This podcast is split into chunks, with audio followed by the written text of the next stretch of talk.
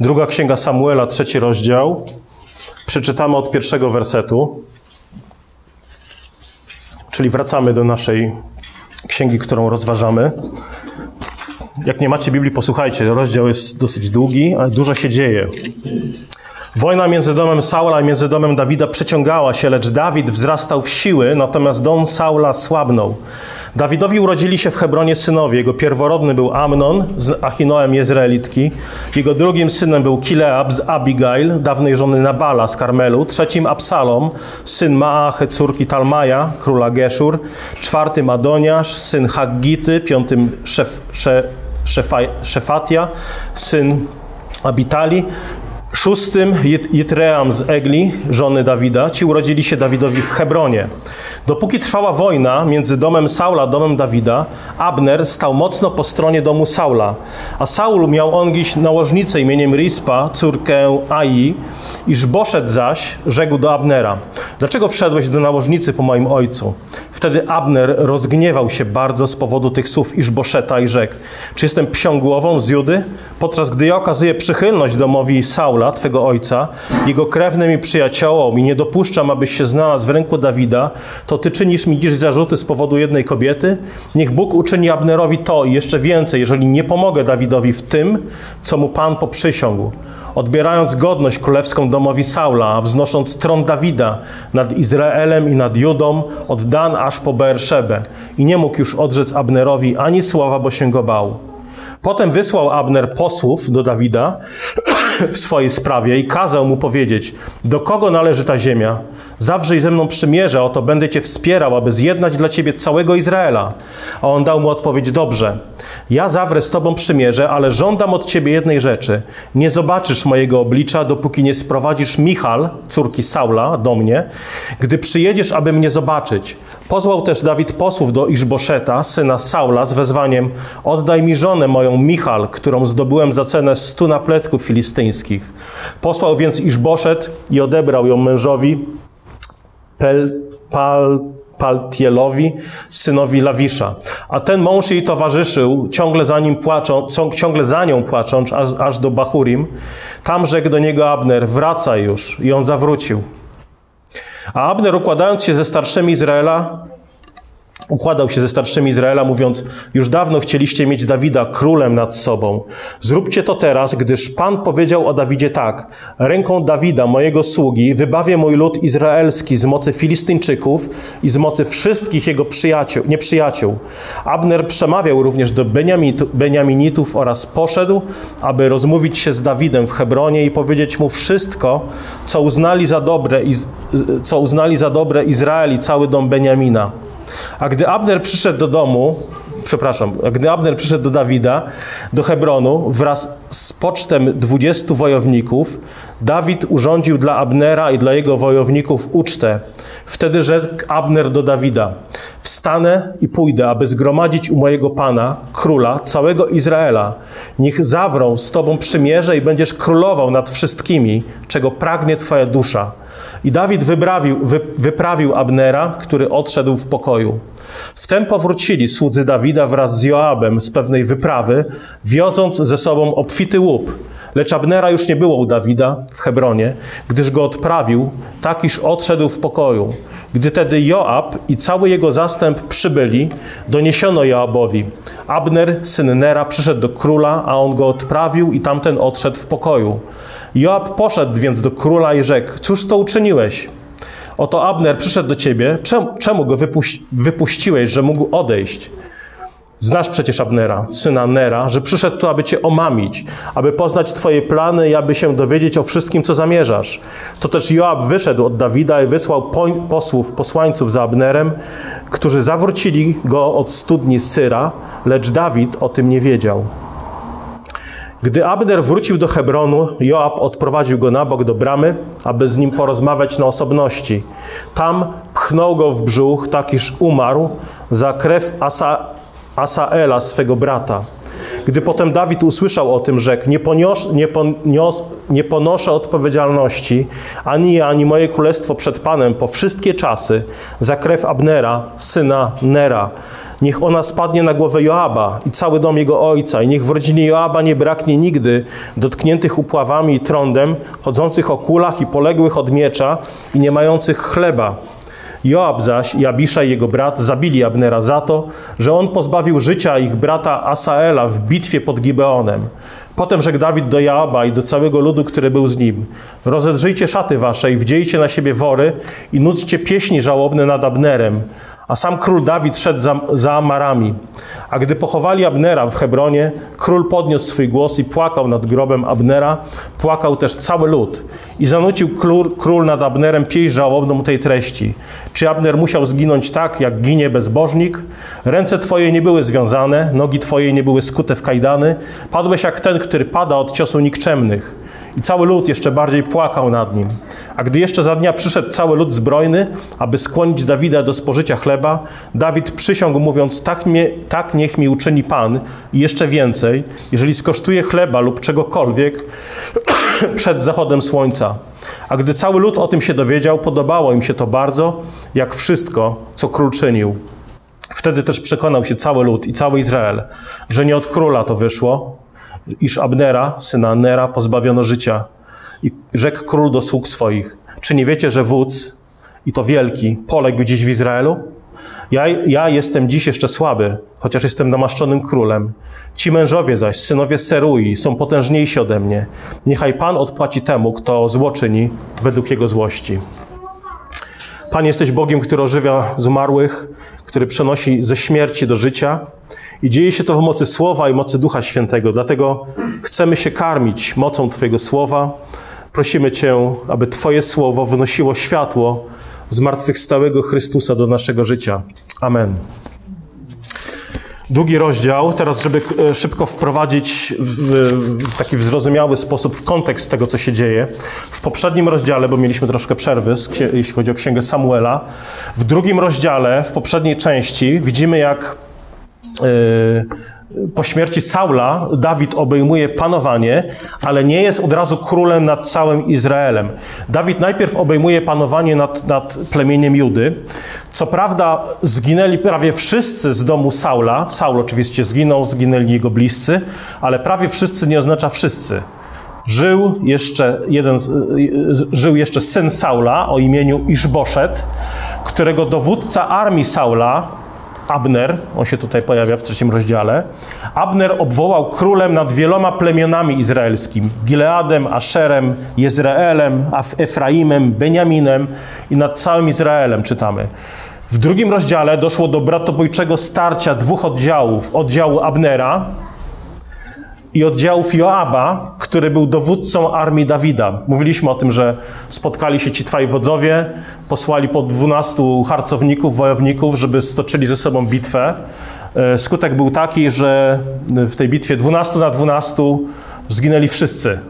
Wszyscy zginęli, i potem doszło do dalszej walki bratobójczej między oddziałem Joaba i oddziałem Abnera, i skutek był taki, że mm, wojska Abnera poniosły wielką klęskę, i Abner zaczął uciekać. Abner uciekał, w pościg za nim udał się szybko, szybko nogi, szybki sprinter o imieniu Asael, brat Joaba, tego dowódcy armii Dawida. Asael był bardzo szybki po prostu się trzymał niego, że no, muszę go dorwać, tego Abnera. Abner mówi, nie, nie goń za mną, bo będę musiał cię zabić. Tamten, że tak powiem, nie chciał się odczepić i Abner uśmiercił go. Uśmiercił go w walce. I co się stało dalej? Joab, brat tego uśmierconego Asaela, był rozwścieczony, był zrozpaczony po śmierci brata i postanowił pomścić śmierć Asaela i dalej wy, zaczął w, i wyruszył za Abnerem.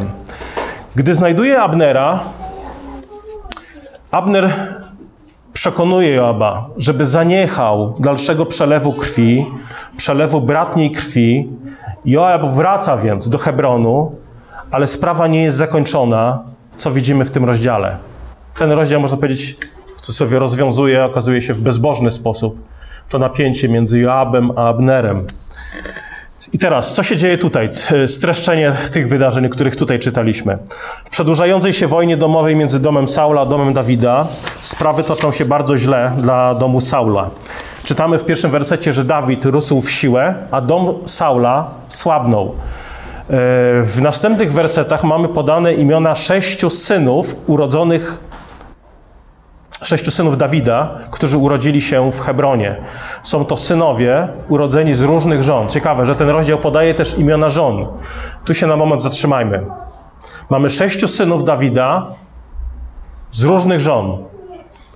Tu mamy y, kolejne świadectwo Biblii, jak złym pomysłem jest poligamia. Nawet jeżeli jest to poligamia w wydaniu samego Dawida, człowieka według, według Bożego serca. Niektórzy uważają, że skoro Dawid był człowiekiem według Bożego serca, skoro Bóg miał upodobanie w patriarchach, to znaczy, że poligamia w ich wydaniu była akceptowana przez Boga, była czymś dobrym. No Biblia nigdzie tego nie pochwala. Oczywiście nie ma jednoznacznego potępienia, ale nie ma też pochwały. Więc jak mamy patrzeć na poligamię, chociażby w wydaniu Dawida? Warto zwrócić uwagę, że mając wiele kobiet, mężczyzna może o wiele łatwiej spłodzić dzieci, niż być dobrym ojcem dla tych dzieci. Biblia błogosławi oczywiście dzietność. Pismo Święte mówi, że dzieci są błogosławieństwem i darem od Pana. Dlatego jako chrześcijanie powinniśmy sprzeciwić się panującej w naszej kulturze takiej antydziecięcej mentalności, w której dzieci są niechcianym problemem, jakimś balastem czy intruzami w rodzinie. Ale z drugiej strony, podkreślając to, że Biblia pochwala dzietność, że dzieci są błogosławieństwem, musimy pamiętać, że nie ma nic duchowego w samej ilości, w samym posiadaniu dużej ilości dzieci. Nie ma nic duchowego w mężczyźnie, który płodzi siedmioro dzieci, a następnie wyleguje się na kanapie, zostawiając wychowanie dzieci swojej żonie, mówiąc, że ja tu jestem głową rodziny, więc ty wychowuj moje dzieci. Tekst wymienia dzieci Dawida z sześciu żon. W prawie Bożym nie było konsekwencji za poligamię, tak jak była konsekwencja na przykład za cudzołóstwo. Ale nie było za poligamię, ale pamiętajmy, że poligamia nie jest częścią Bożego planu. Boże prawo na przykład regulowało e, rozwody. Tak? Jeżeli mężczyzna chce się rozwieść żoną, niech jej da list rozwodowy. W prawie mojżeszowym czytamy. To nie oznacza, że Bóg pochwala rozwody. Tak? tak samo tutaj. To, że w prawie Bożym nie ma jednego, jednoznacznego potępienia poligami, nie oznacza, że Bóg akceptuje poligamię. Skąd to wiemy? Wiemy to z porządku stworzenia. Bóg stworzył Adamowi jedną kobietę, Ewę, co jest ponadczasowym wzorcem dla wszystkich małżeństw. To też nas uczy, że małżeństwo może być zawarte wyłącznie między, między kobietą a mężczyzną. I owszem, w Starym Testamencie mężczyzna, który miał wiele kobiet, miał jednocześnie wiele żon. Tak? Czyli mówimy, że jeżeli mężczyzna pojmował trzecią żonę, to to była jego trzecia żona. Nie mówimy, że jego prawdziwą żoną była tylko ta pierwsza, a te pozostałe w oczach Bogach już nie są jego żonami. Nie, jeżeli pojmował szóstą żonę, to była jego szósta żona. Był poligamistą, a nie monogamistą z pięcioma kochankami. Był poligamistą. Każda z jego kobiet, jego legalnie pojętych żon, była jego żoną i nie powinien się z nimi rozwodzić. Nawet jeżeli w pewnym momencie zdał sobie sprawę, co ja zrobiłem, to był błąd, to był grzech, to, było, to nie podobało się Bogu, nie powinien był się rozwodzić, dlatego że rozwód nie jest częścią Bożego planu. Ale pamiętajmy, że poligamia nie tylko rodzi wiele praktycznych problemów, oznajmia również kłamstwo na temat relacji Chrystusa z Kościołem. Tak, mówimy, że małżeństwo w Bożym projekcie jest pomyślane jako obraz, jako symbol relacji Chrystus-Kościół.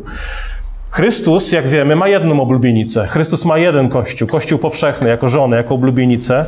Dlatego poligamia oznajmia kłamstwo o relacji Chrystus-Kościół, sugerując, że Chrystus, oblubieniec, ma więcej niż jedną oblubienicę. Co jest kłamstwem.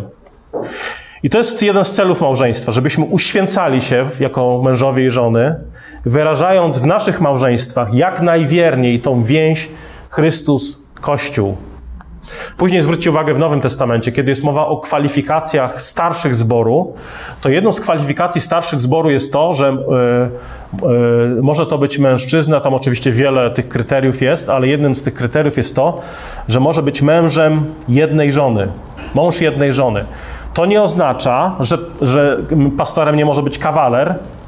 Oznacza to raczej, że pastorem nie może być poligamista. Dlaczego?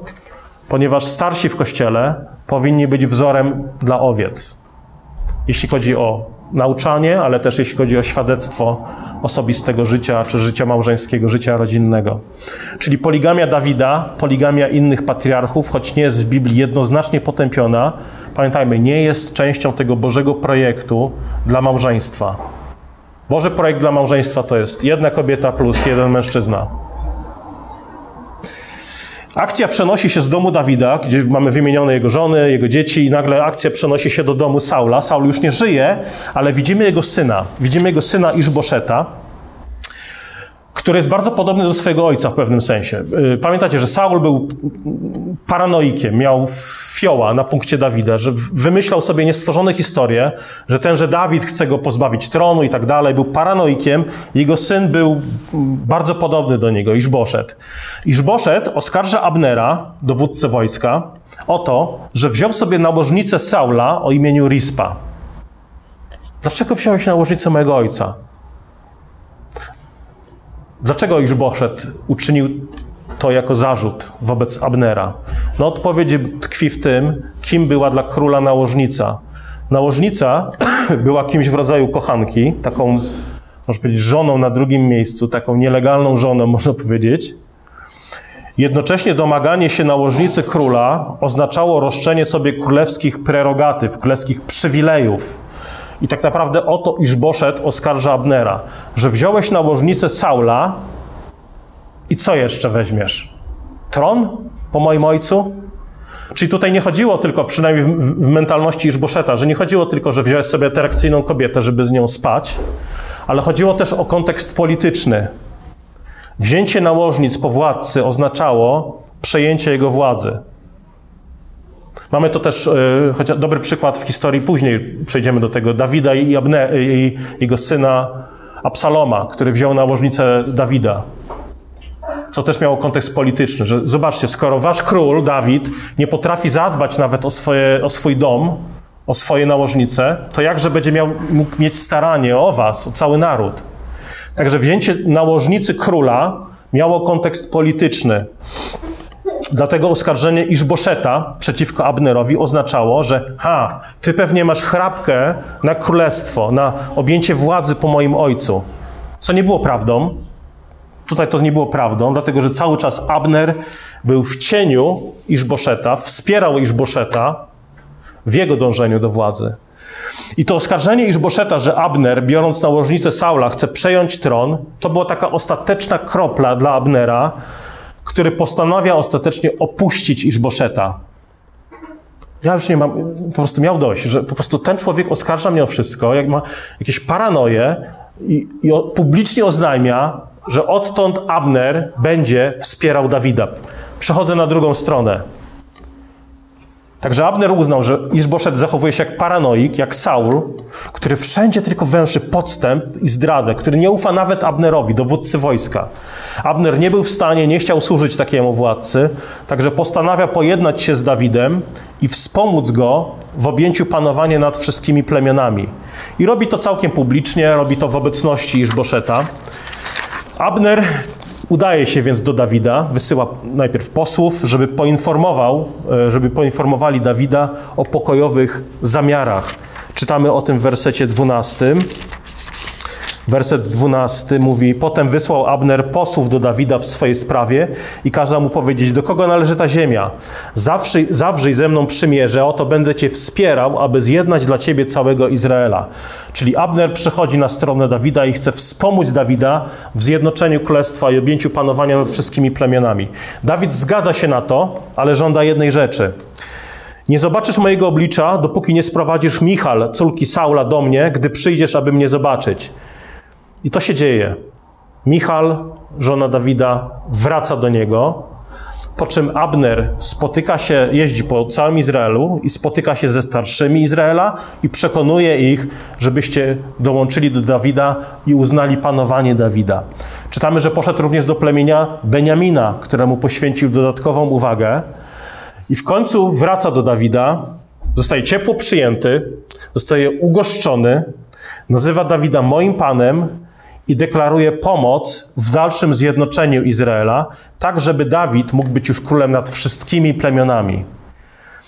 I zanim Abner wyrusza, zanim wyrusza dalej, czyniąc tą swoją pokojową misję zjednoczenia wszystkich pod panowaniem Dawida, e, czytamy, że zasiada do uczty z Dawidem. Uczta oznacza zawarcie przymierza. My czynimy to w każdą niedzielę. Zasiadamy do uczty w każdą niedzielę, na każdym nabożeństwie. Bóg zaprasza nas do uczty, odnawiając z nami przymierze i zapewniając, że On dotrzyma swoich obietnic. Pamiętacie, że w Biblii, w tej sekwencji ofiar, ostatnią ofiarą była ofiara pokoju, kiedy lud mógł spożywać z części ofiar składanych Bogu. I to, e, ta ofiara symbolizowała pojednanie, symbolizowała pokój z Bogiem, i takie znaczenie ma wieczerza pańska. Jest ucztą pokoju, zapewnienia, pojednania przez krew Jezusa. I ci, którzy odchodzą od uczty, odchodzą w pokoju i radości. Oto przymierze jest zawarte, transakcja jest dogadana, pieczęcią tego jest uczta, jest wspólny stół. I to się dzieje tutaj. Mamy ucztę, przypieczętowanie przymierza, że tak, Abnerze, Dawid wysyła, wysyła go, żeby kontynuował swoją misję, przekonywania starszych różnych plemion izraelskich, żeby oznali panowanie Dawida. I wszystko zmierza do szczęśliwego finału. Nie? Tak zwykle jest w filmach. W połowie mniej więcej wszystko zmierza do wspaniałego happy endu, ale y, następuje zwykle w połowie filmu kryzys. Jest kryzys. Zauważcie, że w filmach, kiedy ktoś już się cieszy, w połowie filmu już wiadomo, że aha, skoro ktoś się cieszy przedwcześnie, to za chwilę będzie jakaś tragedia. Za chwilę coś się wydarzy. No i tak to jest. Jak to bywa w dobrych historiach, na scenę wkracza zły charakter. I co ciekawe, tutaj zły charakter jest po, po stronie Dawida. Ma na imię Joab i jest dowódcą wojsk Dawida. Oto właśnie Joab wraca z pewnej wyprawy, wioząc obfity łup. Abner już wyruszył, już spożył ucztę z Dawidem, już wyruszył na misję pojednania. I oto ktoś donosi Joabowi: Słuchaj, był tutaj Abner, nasz wróg, był tu w Hebronie. Ucztował z królem Dawidem, po czym sobie jak gdyby nigdy nic odszedł. No i Joab, e, zaskoczony tym, no, postanawia po prostu wykorzystać też tą wizytę Abnera do osobistej zemsty, po to, żeby wyeliminować go. Traktował Abnera jak wroga. Więc poszedł do Dawida, pytając, czemu wypuściłeś Abnera? Przecież to jest nasz wróg. On sprzyja Iżboszetowi. On y, buntuje plemiona Izraela przeciwko tobie. I na pewno tutaj po co przyszedł? Nie, żeby się pojednać z tobą, tylko żeby szpiegować, żeby poznać twoje plany. Kiedy Abner, e, czytamy, że Abner posłał swoje, swoje sługi do, do, przepraszam, Joab posłał sługi, żeby znaleźli Abnera. Abner wrócił, wraca do Hebronu. Kiedy Abner wraca do Hebronu, do Dawida, Joab odprowadza go na bok, gdzieś do bramy, sugerując, że chce z nim porozmawiać. I tam czytamy, że pchnął go śmiertelnie i Abner zginął. Werset 27 dodaje, że Joab zabił go za krew Asaela, jego brata, którego, którego Abner uśmiercił, ale w sprawiedliwej walce. To nie było nic, nie miało nic wspólnego z jakimś spiskiem czy morderstwem. Także to, tak, to była osobista zemsta za śmierć brata, ale więcej, to było też działanie polityczne, to było działanie strategiczne. Dlatego, że Abner zagrażał Joabowi w jego pozycji. Widząc sojusz Dawida z Abnerem, Joab miał powody, żeby się obawiać, że oto Abner za chwilę obejmie moje stanowisko dowódcy wojsk. Więc postał, postanowił pozbyć się konkurenta w sposób po prostu najstraszniejszy, jak tylko można, mordując go. Także widzicie, że no, korzeniem tej strasznej zbrodni jest po prostu zawiść. Zaczęło się od zawiści. Joab wiedział, że Dawid umiłował Abnera, że pojawił się oto rywal na jego drodze. Cóż z tego, że Abner dołączył do nas, że jesteśmy teraz silniejsi. Ale to jest, to jest mój przeciwnik, zagraża mojej pozycji, więc postanowił pozbyć się go w straszliwy sposób. Także owszem, wcześniej tak widzimy, że Abner tak zabija, zabija Asaela, brata tegoż Joaba, ale pamiętajmy, tamto działo się w zupełnie innych okolicznościach. Tamto działo się w uczciwej walce, kiedy wręcz Abner chciał jej uniknąć. Mówił, nie, nie goń za mną, bo będę musiał cię zabić. Ten Asael nie chciał ustąpić i po prostu um, Abner go zabił. Co więcej, Hebron, do którego Abner wrócił, gdzie był Dawid, było jednym z miast schronienia. O tym czytamy w księdze Jozłego. To było miasto schronienia, którym Abner powinien być chroniony. Tymczasem Joab morduje Abnera w samej bramie tego miasta. Czyli ginie ten, który zadeklarował pokój, zadeklarował sojusz z Dawidem. I teraz pomyślcie, ta, ta wieś zaczyna rozchodzić się po Hebronie. Oto zginął sojusznik, oto zginął ktoś, kto zadeklarował pomoc Dawidowi. Teraz pomyślcie, czy ktoś w tej sytuacji uwierzyłby w niewinność Dawida. Ja myślę, że niewielu uwierzyłoby, że Dawid nie maczał w tym palców. Dla Dawida PR-owo wyglądało to bardzo źle. Przychodzi do niego człowiek, który jest jego e, najpierw przeciwnikiem, potem deklaruje pomoc, i nagle ten człowiek jest zamordowany w Hebronie, w mieście Dawida. Co robi Dawid? Dawid przede wszystkim przeklina Joaba. Z jakiejś dziwnej przyczyny nic więcej mu nie robi. Nie wyciąga konsekwencji, za chwilę o tym powiemy, jakie to, jakie to dalej skutki będzie miało. Nic mu nie robi. Jedynie go wyklina. Bóg też, ciekawe, Bóg też mu nic nie robi. Bóg, Bóg, wręcz, Bóg wręcz pozostawia Joaba, aby był dalszym umartwieniem dla Dawida. Także da, ten Joab będzie taki przy, będzie przycementowany do Dawida jeszcze przez jakiś czas. Taki cierń. Tak jak wcześniej Saul był cierniem, teraz Joab jest, jest cierniem, potem będzie jego syn, Absalom będzie cierniem, że ciągle w tym życiu Dawida, zobaczcie, jest, są jakieś problemy, że to nie jest takie spokojne życie, spokojne królowanie.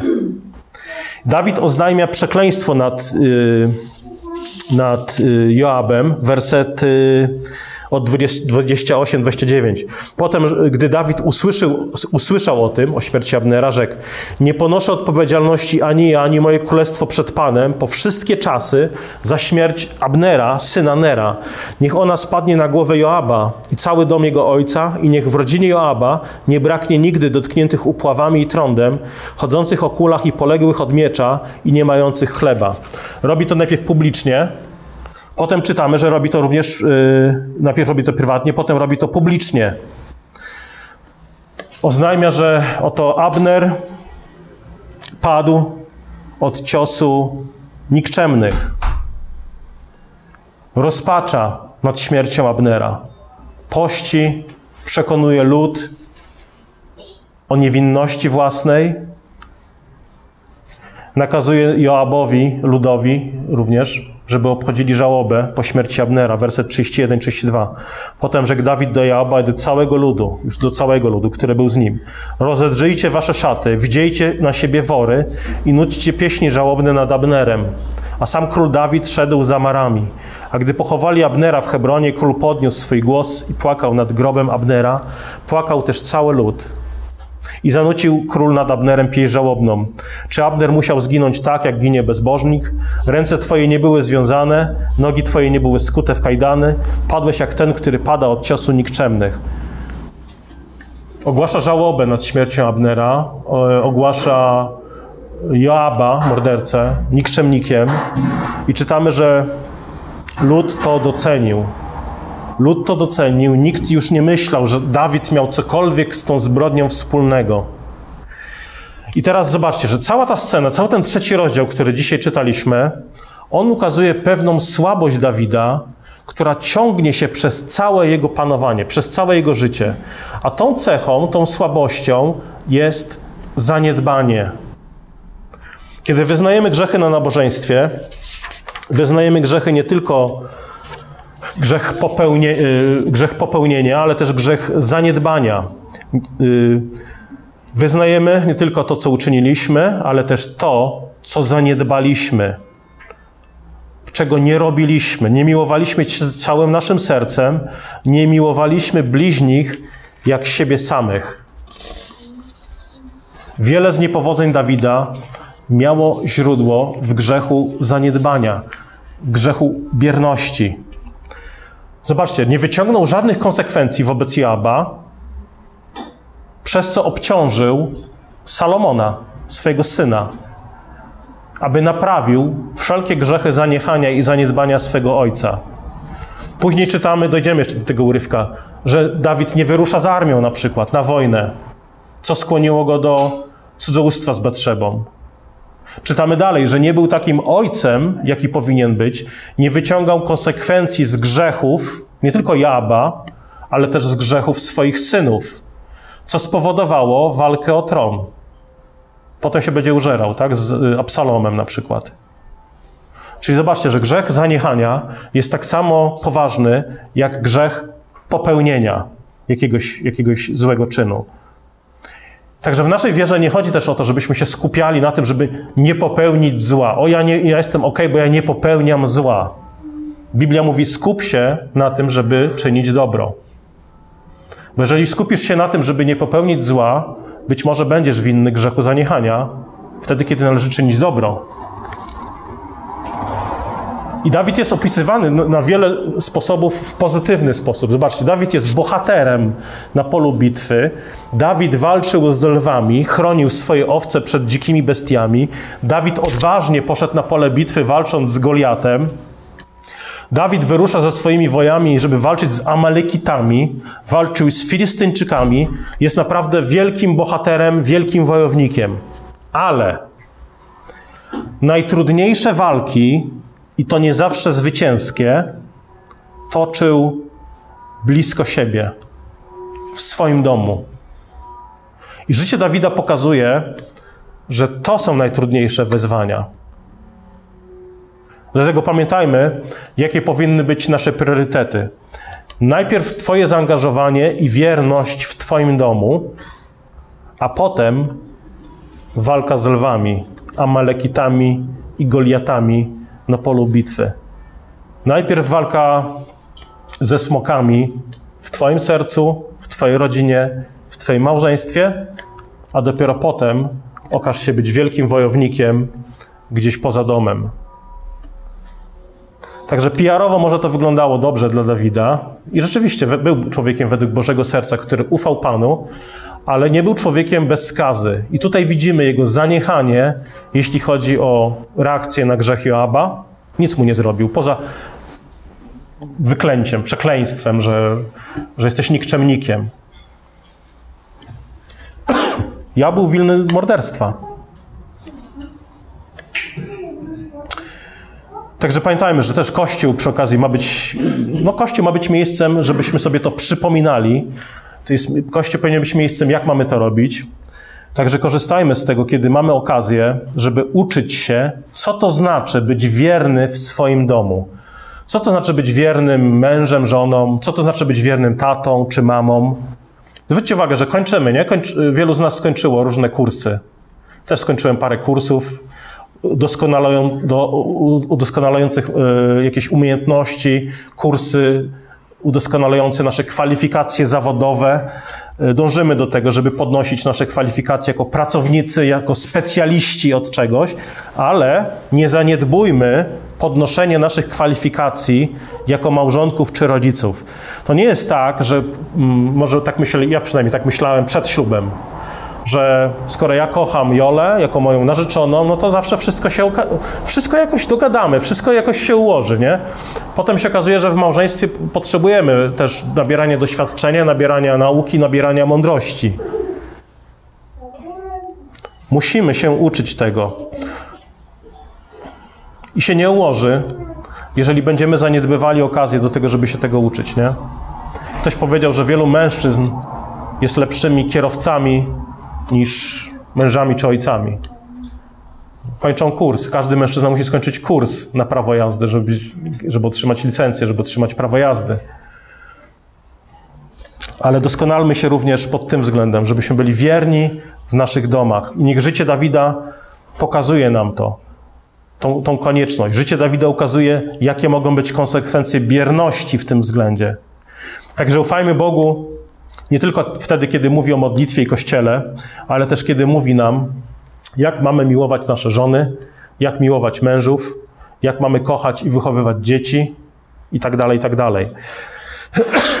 Początek tego rozdziału pokazuje nam, że Dawid rósł w siłę, ale koniec tego rozdziału pokazuje nam Dawida, który jest smutny i jest słaby. Nie reaguje na grzech, na przestępstwo Joaba. Upadek Dawida ukazuje też ważną lekcję dla przywódców kościelnych, ale nie tylko. Upadek Dawida i te, ta jego sytuacja z Joabem, który wyszedł przed szereg i zabił, przepraszam, z, y, tak, z Joabem, który wyszedł przed szereg i zabił Abnera, pokazuje też taką lekcję. Nieważne, jak wierny jest lider, nieważne, jak wierny jest przywódca, może być nawet człowiekiem według Bożego serca, ale jego praca, jego dorobek może być zrujnowany przez głupców pośród jego sojuszników. Szczególnie jeżeli nasi współpracownicy nie są uczeni, nie są korygowani, czy dyscyplinowani, czy wychowywani na Bożych ludzi. Dlatego tak ważne jest to, kogo stawiamy obok siebie jako sojusznika. Każdy Joab może podkopać i zrujnować pracę nawet najbardziej wiernego Dawida. I to pokazuje też, yy, przykład Joaba pokazuje, że mogą być bezbożni ludzie po dobrej stronie. Mogą być bezbożni ludzie w dobrym obozie. Abner natomiast pokazuje, że mogą być szlachetni ludzie w przeciwnym obozie. I więcej nas powinno łączyć z Abnerem, który może być, mówiąc taką naszą kościelną terminologią, taki Abner może być w innej denominacji w Izraelu, w kościele, ale gramy do tej samej bramki, zawieramy sojusze z takim Abnerem we wspólnym celu. I więcej nas łączy z takim Abnerem niż z Joabem, który może jest po właściwej stronie, może jest, byśmy tu powiedzieli, w dobrej biblijnej denominacji, ale jest człowiekiem nieopanowanym, nieprzewidywalnym i samolubnym. Dlatego doceniajmy Abnerów, nawet jeżeli są to wierzący w innych kościołach, natomiast uważajmy na jo Joabów. I na końcu rozdziału widzimy, że Dawid znowu poleca się ostatecznie Bożej opiece, wyczekuje na Bożą pomstę. Tak? Mamy człowieka, który jest królem, ale jednocześnie jest słabym człowiekiem. On tutaj wylewa też przed Bogiem swoją słabość w modlitwie. Rozdział rozpoczął się od opisu wzrostu w sile Dawida, a kończy się jego słabością. I to okazuje, że nawet najwyżej postawieni ludzie, najbardziej wpływowi ludzie potrzebują siły i umocnienia. Pamiętamy Pana Jezusa, który trwożył się, był słaby, czuł się słaby, potrzebował obecności uczniów przed śmiercią, potrzebował umocnienia od Ojca w niebie przed śmiercią. Tym bardziej my potrzebujemy tego w naszym życiu. Także zwróćmy się do Boga, szukając Jego przychylności, błogosławieństwa i bądźmy dla siebie umocnieniem i wsparciem. Pomódlmy się. Ojcze w niebie, strzeż nas przed zadowalaniem się samym słuchaniem Twojego słowa. Panie, wierzymy, że uczynimy z niego właściwy użytek, jeżeli słuchanie będzie połączone z wykonaniem. I pragniemy być przygotowanymi robotnikami na Twojej winnicy, dlatego prosimy Cię, wyposażaj nas, Panie, uczyń świadkami zmartwychwstałego Chrystusa. Amen.